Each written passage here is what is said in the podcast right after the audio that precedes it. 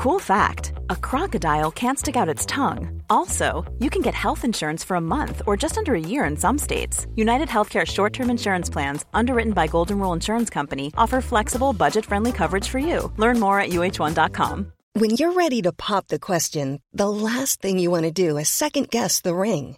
At Bluenile.com, you can design a one of a kind ring with the ease and convenience of shopping online. Choose your diamond and setting. When you find the one, you'll get it delivered right to your door. Go to Bluenile.com and use promo code LISTEN to get $50 off your purchase of $500 or more. That's code LISTEN at Bluenile.com for $50 off your purchase.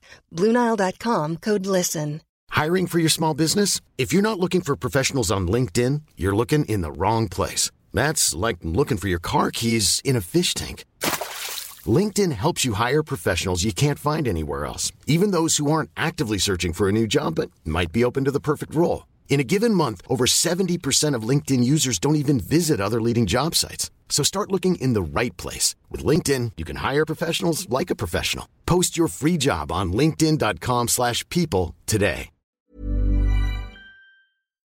This episode is supported by the Jib Foundation. Scott Morrison is expected to call the election next week. This is our vision for Australia. This is about Australians getting into homes. Best way to uh, support people who are renting a house is to help them buy a house. Morrison is not fit to be Prime Minister. Tonight it'll be Labor's turn. Labor will end the climate wars. But don't expect a radically alternative economic approach. Jan Fran has issues. Breaking down the election, one issue at a time. Brought to you by A Rational Fear. Hello, it's Jan Fran. I'm coming to you from the lands of the Gadigal and Wangal people of the Eora Nation. I just want to take a minute to pay my respects to their elders, past and present. If you're listening to this podcast, you've tuned in to the very first episode of Jan Fran Has Issues. I am Jan Fran. I am riddled with issues. Most of them I speak about with my shrink. Some of them I save for this podcast. If you're on this feed hoping to listen to A Rational Fear and you're getting this and you're wondering, what is this? I've taken over the feed for the next eight weeks. So every Friday afternoon up until the election, we're going to take a look at a different issue. And when I say we, I mean me and this guy who has not entirely disappeared and who is forever known to my mother in law as the crazy man who put up the billboards in Times Square. Hello, billboards man. Hello. But, but can I just get something out of the way? Uh, does this mean now I'm your shrink and you're paying me to do my own podcast? This has worked out to be an incredible boon for me. Hang on, let me clarify. You can absolutely play the role of my shrink. I will not be paying you a cent. Oh, you okay, get all right, okay. Well, whatever I got to do for this to, for public service journalism, Jan, it is an absolute privilege to be on your podcast, on my podcast feed. I'm excited to talk about all the things that we are going to be talking about over the next eight weeks, and I'm very excited about this episode, all about accountability.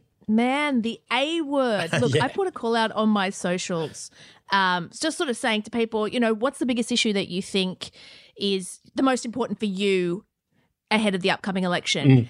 And accountability, integrity, federal ICAC, it just kept coming up and going through all of the really sus government spending. There's a lot of it.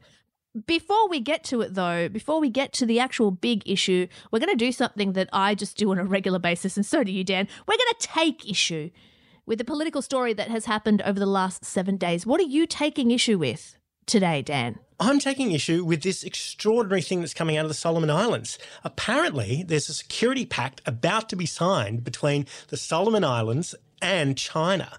Uh, China's going to provide a whole bunch of security services to the Solomon Islands. Now, traditionally, the Pacific Islands is the purview of Australia. We're the big swinging dick in the Pacific, not China. We're the ones who are like protecting our little cousins on their little Pacific Islands. But it, but it turns out China is kind of making inroads there and making a bit of a toehold in the Pacific. And it really caught a lot of foreign policy watchers in Australia flat footed. They had no idea it was going to happen.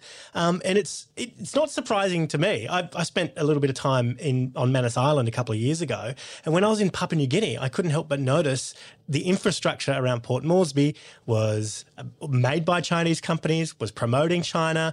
Big right. Chinese skyscrapers were going up for people that lived in in Port Moresby, and it's extraordinary to see that that part of the world is becoming more and more. Uh, you know, under the influence of China than Australia. Radio Australia shut off its shortwave radio to the Pacific, where they were broadcasting Australian radio to the Pacific in 2017. And now those same shortwave signals are being broadcast from China. really? Yeah, it's extraordinary. And okay, I, that I had no idea about. Here's one other thing: how we've completely abdicated any kind of kind of soft power in the Pacific.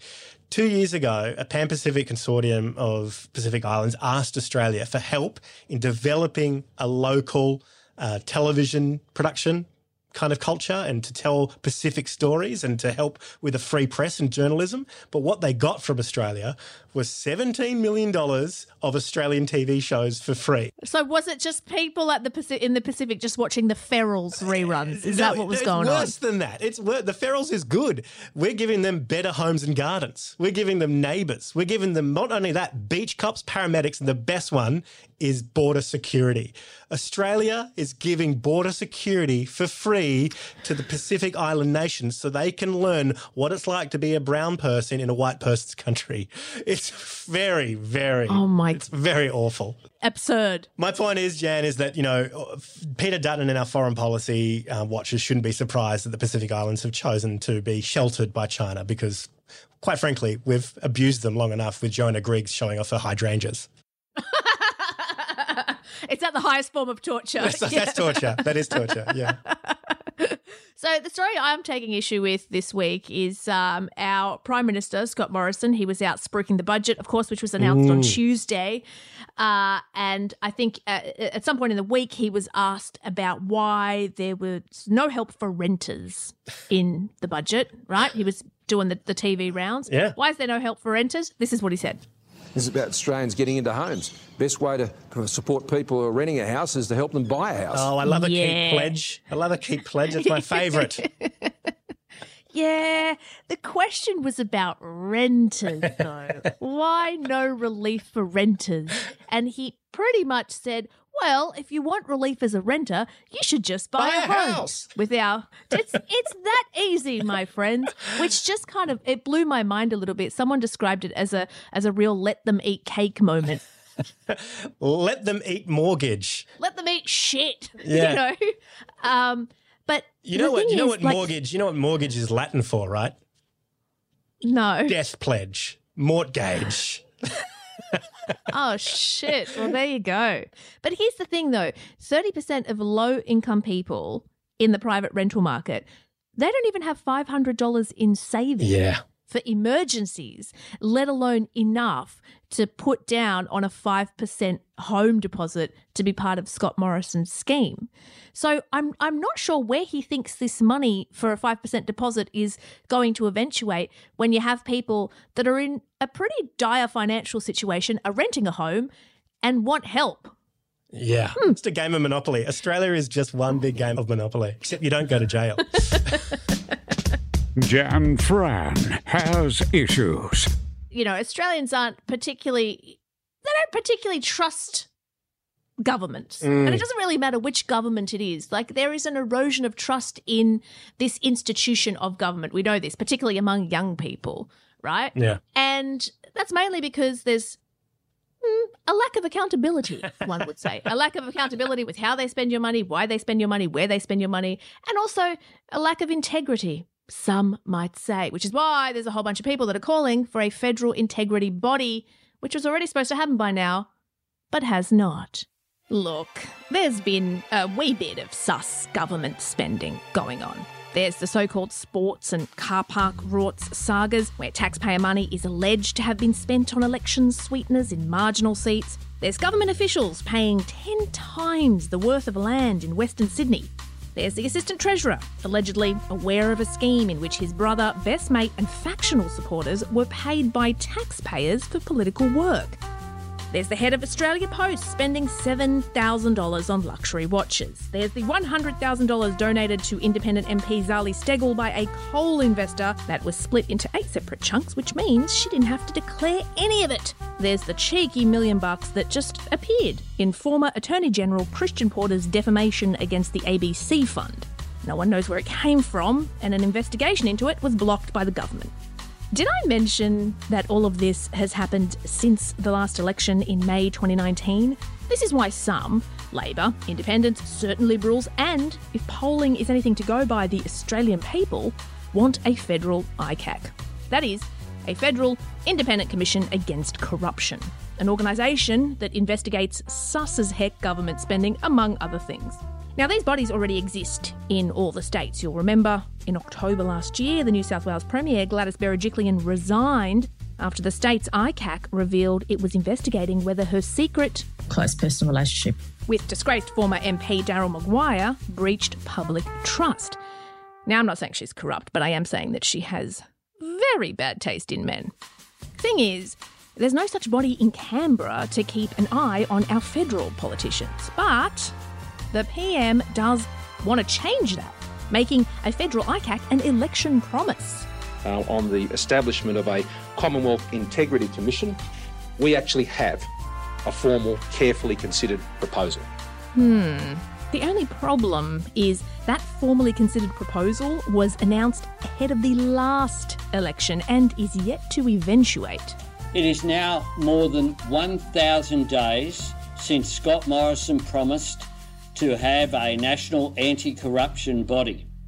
Well, tick tock, Mr. Morrison. Don't you just know that Anthony Albanese really wants to go the full Samuel L. Jackson here? Tick tock, motherfucker! He could never. Now, the coalition has put forward a proposal for an integrity commission, except the proposed body wouldn't even have the power to conduct public hearings, something that transparency advocates say, eh, kind of important. I'm going to deduce that this was probably the point that independent MP Helen Haines went, fuck this shit, and put forward her own more robust Federal Integrity Commission bill. I gotta tell you, she really tried to move it along and get it debated in the House of Reps last year, but that move was blocked by the coalition on a technicality, which led the member for Crocodiles, Bob Katter, to say the most honest thing he's maybe ever said. Clearly, a lot of us are very confused. Oh, I'm one of the dumber ones. Some truth bombs there from Bob. But we're all confused, mate. Because despite saying it wants one, the coalition has dilly dallied, postponed, backtracked, and generally come across like it does not want that federal ICAC at all. Here's Scott Morrison going off about how unfairly the New South Wales ICAC treated Gladys B.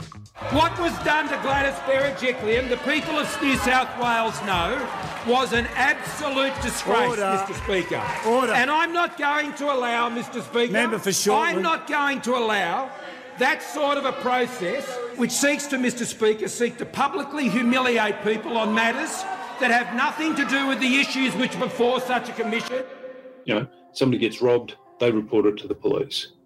Adam Masters is Executive Director of the Transnational Research Institute on Corruption at the Australian National University. Taxpayers quite often don't know they're getting robbed because the people controlling the money and the people controlling the decisions are doing this behind a closed door. Adam says the type of integrity body that we end up with, that's the crucial bit. I think we can do a lot more damage by putting something half hearted in. He says even if you're someone who really wants to see this government implement a federal ICAC, Wait just a little bit longer to get something, you know, that's actually going to that, that's going to last and going to be a little bit more proof against political interference in the into the future. Now, that might not be until after the election. If one of the independent bills that are that's sort of based on this uh, pretty well done research, if one of those was to actually be put forward for a vote, I think that would be far better than the thing that's been proposed by the current major political party. If the opposition comes into play and they are heavily reliant on independence, you might see an appropriate bill come forward. Well, there are a bunch of independents running this year who are pushing for a strong federal integrity body.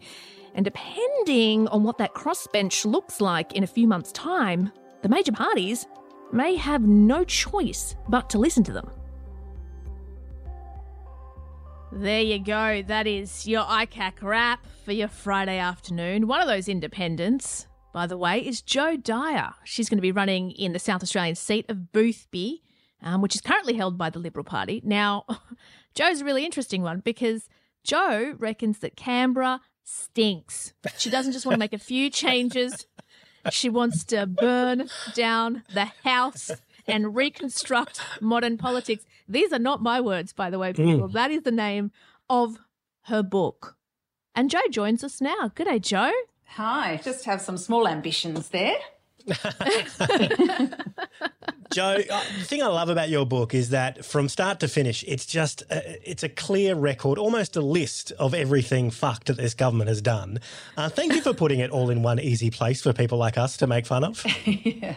Yes, it doesn't make for particularly edifying reading, it has to be said, but um, you know, I tried to make it as entertaining as possible um, as we wandered through the kind of the dark chaos that has been the last two two years in particular, kind of by black uh, summer bushfires and, and where we are now. So, Jo, for someone who hasn't read your book, um, tell us what is it particularly about Canberra that has really got your goat? Why do you think it sucks so much? Well, I think what's happened at the moment is that we've got this sort of terrible nexus of a government which has given up on governing, um, if it was ever interested in it in the first place, um, as opposed to just kind of holding power and wielding power for its own benefit um, and the benefit of those with whom it's ideologically aligned. And we can see that money actually flows pretty directly from the government to those with whom it's ideologically aligned.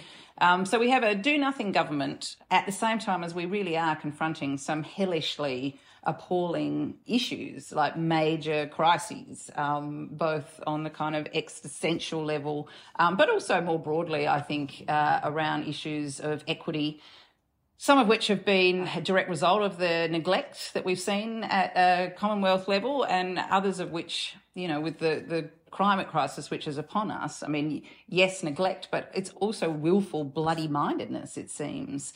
Um, so that kind of terrible dawning reality that we are left with the worst leadership that we've had for some time um, at the very moment when we need the best, most imaginative, and most courageous leadership.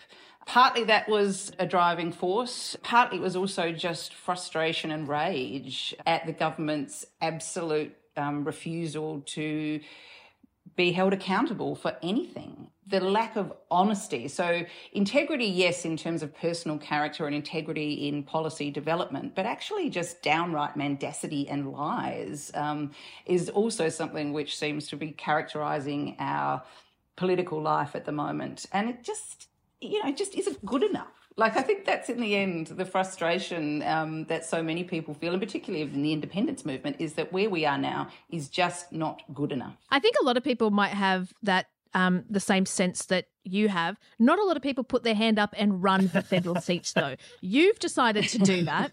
That's a big decision. Um, was there a moment for you where you thought, you know what? Fuck it. I'm doing it. I'm doing it.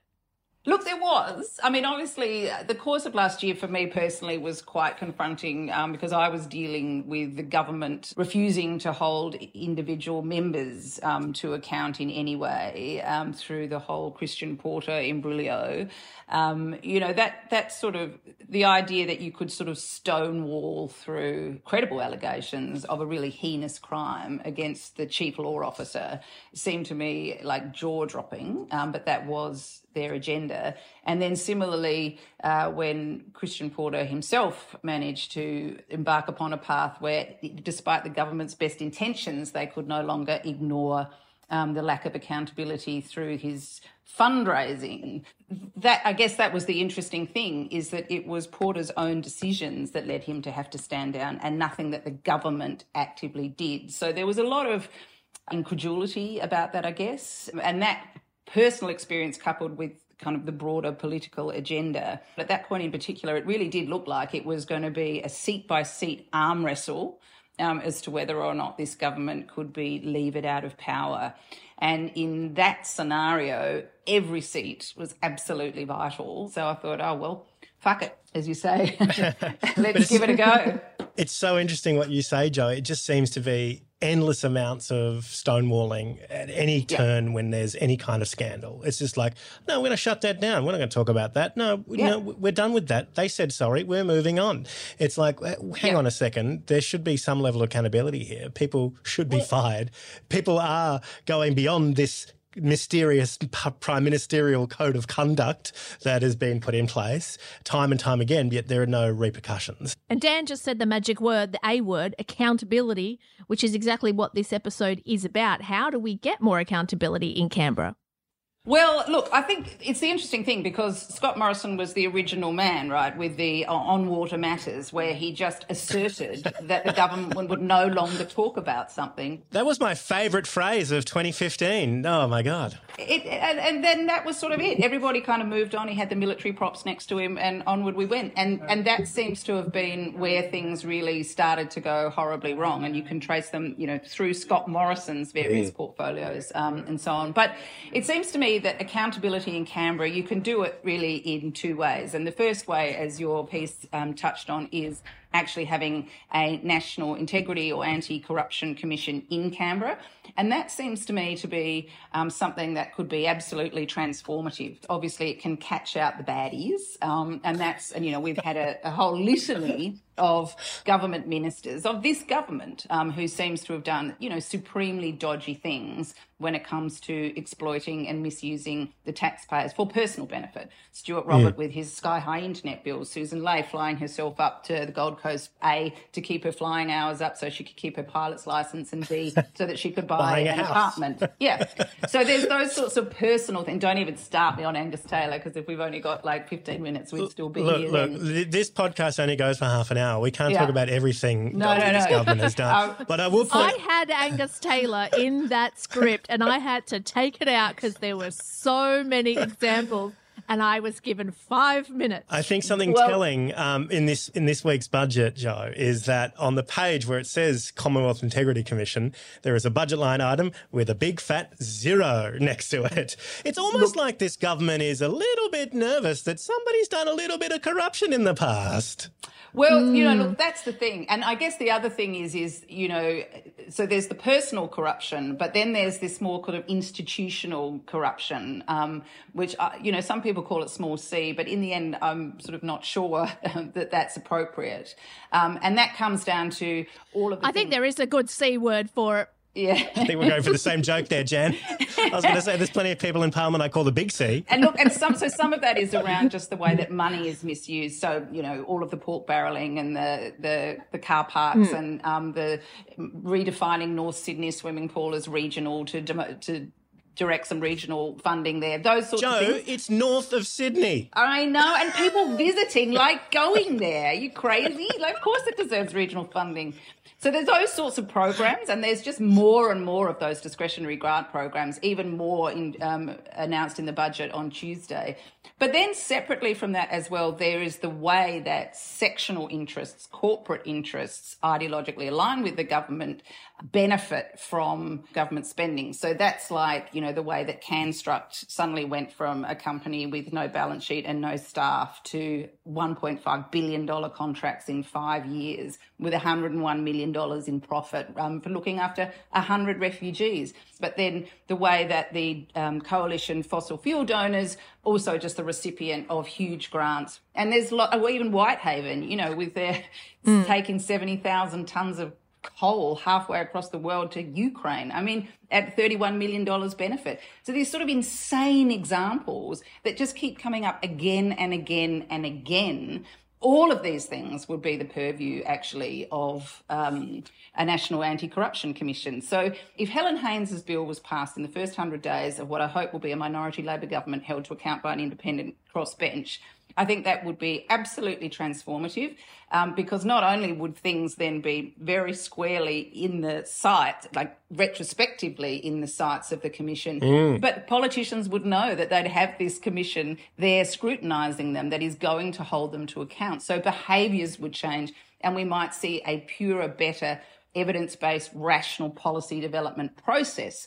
But the very fact of a crossbench, an independent crossbench as well, I think would play an important role. And we've already seen independents play an important role in the current parliament, and that's without holding the balance of power, it just in terms of shifting the debate, strategising around so that um, legislatures can both get up and be voted down. So I think those two things I'd say would be a really great um, innovation for the next parliament. Yeah. Before we let you go, Jo, I, I, I don't know if many of our listeners um, are familiar with um, where you've been in, in public life in the last year and a bit, but you were very instrumental in advocating for your friend Kate, yes. um, who you mentioned a little bit earlier. Uh, now, Kate uh, was the woman that um, has accused the former Attorney General of rape. Now, sadly, she's no longer with us. You've been really diligent in keeping her story in the public eye. What is driving you to do that? Well, I think the the key thing that drives me in that regard is that Kate can't do it for herself. You know, and it really is Yeah. as simple as that. I should not be telling her story. I should be a mere footnote in that particular story um, because that was something that she planned to do herself and had indeed embarked upon that journey herself. Um, so the fact that she's not here, but she was so clear and resolute that she wanted her story told and that she wanted Christian Porter held to account in some way. And I think that's the important thing um, for me to reiterate again is that what we have been calling for has never been an outcome. We have never said we will play, you know, judge and jury on this issue, but we have said um, that there needs to be a process of some sort um, where these claims were investigated. There is lots and lots um, of material and evidence and witness testimonies and so on that have never been made public. They're buried deep within the vaults um, of the federal court through the ABC defence, certainly. They can't be reported on. Um, and if people but they do demonstrate pretty clearly um, that Christian Porter has been dishonest in what he has said uh, happened around that time and the way he characterised his relationship with Kate. So all of these things um, could be tested, and certainly there needs to be something beyond what happened um, or there needed. I have, you know, now that Christian is leaving public life, um, perhaps that is a moment where he's no longer saying he deserves to be in a position of leadership and as a private citizen, whether or not it's something that we can pursue. But certainly while he was still in public life and certainly whilst he was still in cabinet, the idea that the only um, investigation which had happened was Morrison saying to Christian, Well, did you do it, mate? And him saying, No, I promise I really did not. Um, that to this day is the only investigation that has ever happened. The New South Wales Police never investigated it. It's never gone anywhere independently. So far, we don't know um, if the coroner is going to hold an inquest. So that and that's not good enough. That's absolutely not good enough. Jo, thank you so much for putting your hand up to run. It's um on this podcast we don't really endorse candidates, but if you are apolitical, listening, you need to ret- Well, retain your integrity. That, exactly right. But let me just put it to the audience. If you want integrity in Parliament or you want accountability, just take a look at the budget to see who's budgeting for it. Uh, Jo, I hope I hope if you manage to get in Parliament, we'll see a budget with something more than a zero next to it There for accountability. be a nice big number next to it uh, from this year and into the future. Thanks, Jo. Excellent. Thanks, Thank you. mate. Thanks. Jan Fran has issues. Weird election history. Weird election history. Yes, this is a segment that does exactly what it says on the box. Mm. I thought we should call it absolutely bonkers shit that you did not know about Australian politics. Maybe we can get that sting redone for the next episode. but weird election history. We're going to be looking at the origins in this seg, Dan, of the Yep. term pork barreling. Oh, such a weird term, isn't it? Like, Isn't it the weirdest term? yeah, we talk about corruption by the way of like pigs in buckets. It doesn't even make any sense. Well, so for those who don't know what pork barreling is, for starters, it's basically a term that's used to describe politicians spending big dollars in electorates that they want to win, right? So if there's ever- ever any kind of sus money going to a marginal seat ahead of an election, that's often referred to as pork barreling. Think of your women's change room for a football team that doesn't have a women's football team. Uh, think about a parking garage in a place that's never going to have a parking garage. Oh, there's so many things. There's so many examples of pork barreling, but the question is that term, where where does it come from? It comes from somewhere. And because it's such a weird term, I sort of wanted to hear a little bit about what where, you know, the people thought that term came from. Pork barreling. Is it the initiation to get into the Australian club, the Gentleman's Club? As a queer person, I can confer that pork barreling has its origins in the gay bear scene. Barrels are filled with alcohol, and pigs being filled with alcohol, which is pretty much Parliament. Creates a um three-dimensional sensory sexual experience. Uh, I actually may very well be an expert on the subject, so if you would like to discuss this more at length, please feel free to respond. Bye. Yeah, Mm. I probably won't be responding to that, but I love the idea of pork barreling being a sex act that starts in the gay bear scene. I'm here for yeah, that. yeah. frankly. Hey, you up? Want to come round to my place for some Netflix and pork barreling? Bring it around. Absolutely not. But do you have any idea where the term actually comes from? Oh, like, have have you ever thought about it, or you've just thought, "Oh, this is a weird term"? I don't know. Maybe and then moved on with your maybe, life. I, maybe it's got something to do with like putting pork in barrels. Uh, it literally and you can distill it that. down to some kind of wine, and then you bottle that wine and you give it to the premier to get a casino. Is that is that how? is that what it is?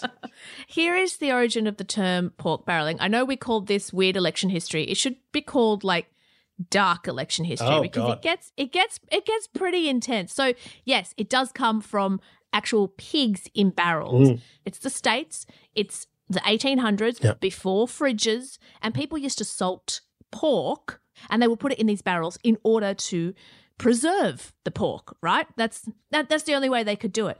And it was usually these rich people that owned these barrels. Yeah. Uh, and they became, you know, they sort of became like a commodity, really. Like it was almost as good as having cash. If you had these barrels of pork, you were considered rich. like you had money.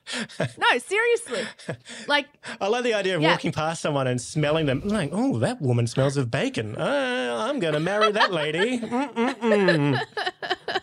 Look, put it this way: by by about 1860, the U.S. Treasury was nicknamed pork barrel. Oh, like that's okay, how right. synonymous Okay. pork barrels became with money. Right. Right. But while the term sort of refers to corruption Yeah. now, its origins, like I said, darker. There was a, a journalist who sort of looked into where it came from, and he wrote around about 1919 that the term was inspired by the distribution of these salted pork to people who couldn't afford it and also to to slaves in the American South. So, you know, slave owners, landowners would have these pork barrels, and every now and again there would be a distribution of this salted pork. And what this journalist wrote was that oftentimes the eagerness of the slaves would result in a rush upon the pork barrel in which each would strive to grab as much as possible for himself. And that kind of became a metaphor for like members of Congress rushing to get their little piece of the pie for their own little electorates from the big government money coffer. We should probably, I don't know, we should probably rethink the term and we should probably rethink the practice. Let's just let's just say that. Jan, I, I think we need an Australian version of it. Um, I was thinking um, uh, keg stuffing, uh, double sheep dipping, uh, or kangaroo pouching. Double kangaroo pouching is my favourite because you know kangaroos have already got a pouch. You can put little bits of money in there already, so it's really good. In fact, marsupial pouching. Uh, I want to be a bit more inclusive. Uh, kangaroo pouching really, really uh, keeps it separated, but marsupial pouching is probably where to go there. Love that. Marsupial pouching. Let's get it trending. Well, that is it for our show on accountability and all things related to accountability. I hope you enjoyed that. We certainly enjoyed sitting here chatting away. Mm, I feel. Uh, I feel energized. I feel excited that there might be some form of accountability on the horizon if we get a new parliament in. Um, that's um, that's my takeaway from this. I'm, I'm pumped up. Mm. Well, next week we're going to be covering the cost of living.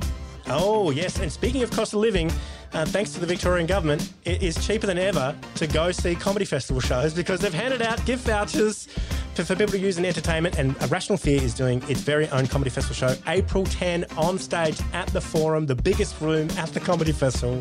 Lewis Hobba, Alice Fraser, Dane Simpson, uh, Vidya Rajan, DJ Andy McClelland, Grace Tame, Australian of the Year, is going to be doing comedy. But also, we have a special interview guest, Zoe Daniel, independent candidate for Goldstein. So um, get on down to Rational Fear at the Comedy Festival, April 10, and use those gift vouchers. Cost of laughing will be a lot less. Yeah, man, if you're not happy with the slashing of the cost of living in this It's budget, you should be It's happy with the slashing of the cost of laughing by the Victorian government. There's no excuse to not go and catch the show. Uh, and make sure you catch our show next week, Friday afternoon. See you then. Bye.